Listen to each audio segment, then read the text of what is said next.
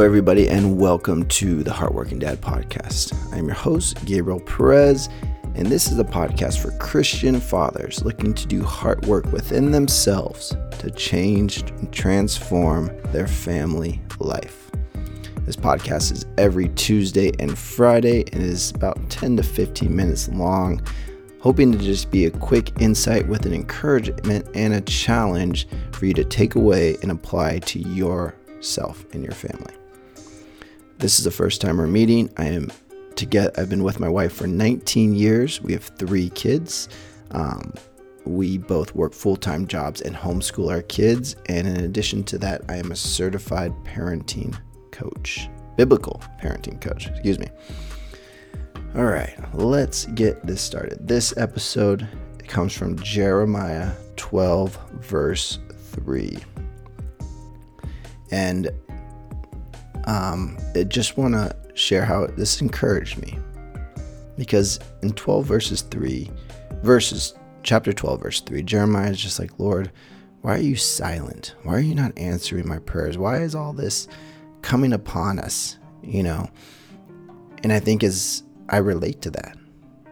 Because I, I look to my own situations and I'll I'll be like, God, why is this happening? Why why are you not coming through? Why am I struggling? Why is this?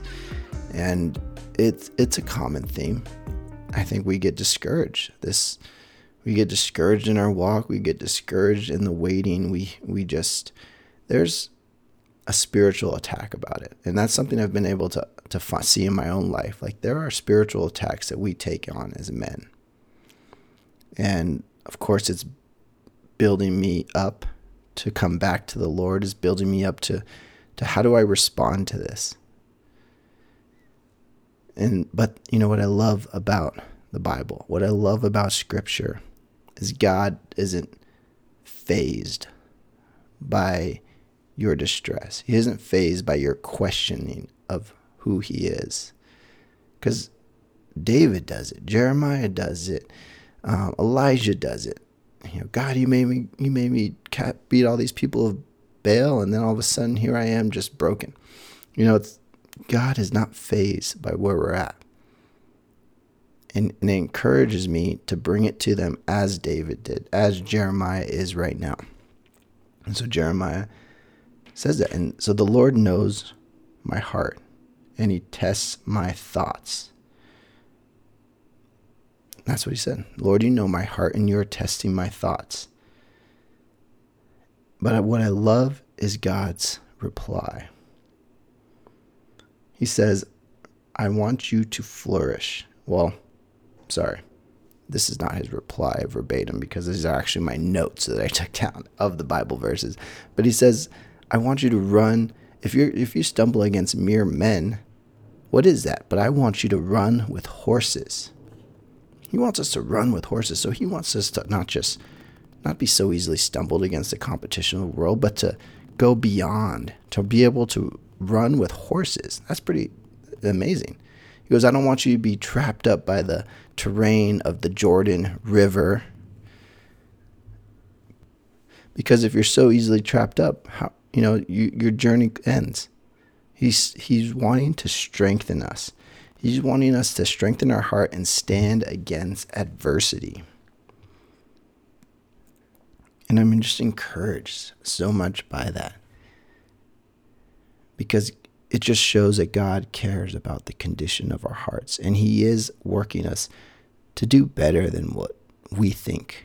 You know, I think we even can go as far as like looking to an outcome, looking for, you know, we're, we're easily focused on the outcome. God is not focused on the outcome. He is the outcome comes when our character meets up with it. And that's what he's doing. He's building up our hearts. He is wanting us to be able to stand against adversity. I remember a while ago, I, I felt the Lord just put press upon my heart adversity. And I think I shared this in an episode a long time ago. I was like, great. What a great word. Like, you know, our church is having the, the phrase open heaven. And it's like, that sounds nice. That's great. I want open heaven. But I got adversity. And, excuse me. and um, I remember when that hit me, I had a job interview. And it was something that was way out of my league, way beyond what I would, you know, what I had been doing. But it was a great opportunity. But I just had this feeling that, like, if I got this job, I probably wouldn't need God so much. If I got this job, I would probably feel self sufficient on my own. But I really wanted this job because I felt like it would make a change in my family, in our home, in the environment we have, in how we do everything. It seemed like a great job. But in my heart I just knew that there was that's that's not what the Lord has for me. And sure enough I didn't get the job, but because I knew that, I was prepared for that. I was I was like there's there's a lot more that I need to work through. There's a lot more adversity that's going to come and there's things that I'm going to have to work through. It was like adversity makes the man is what I came up with. And and that's where I'm still finding myself is I still need to be there's still a lot to work in me. There's still a lot for me to overcome that God wants to work through because he probably knows yeah, if everything works out for you, you're going to find yourself in trouble. You're going to find yourself in a situation where you start operating out of your own strength. And he I don't think he wants that. I, I know he doesn't want us. He wants us dependent upon his strength, upon who he is and being close to him. If we're not if our hearts are not attuned to God and his spirit, we can often find ourselves getting in trouble. I think anytime I've made a mistake, anytime I'm doing something that probably I shouldn't, it's because my heart starts to wander from God. My, my spirit starts to wander from what He has for me. For a while, there's um, times I wasn't waking up early enough.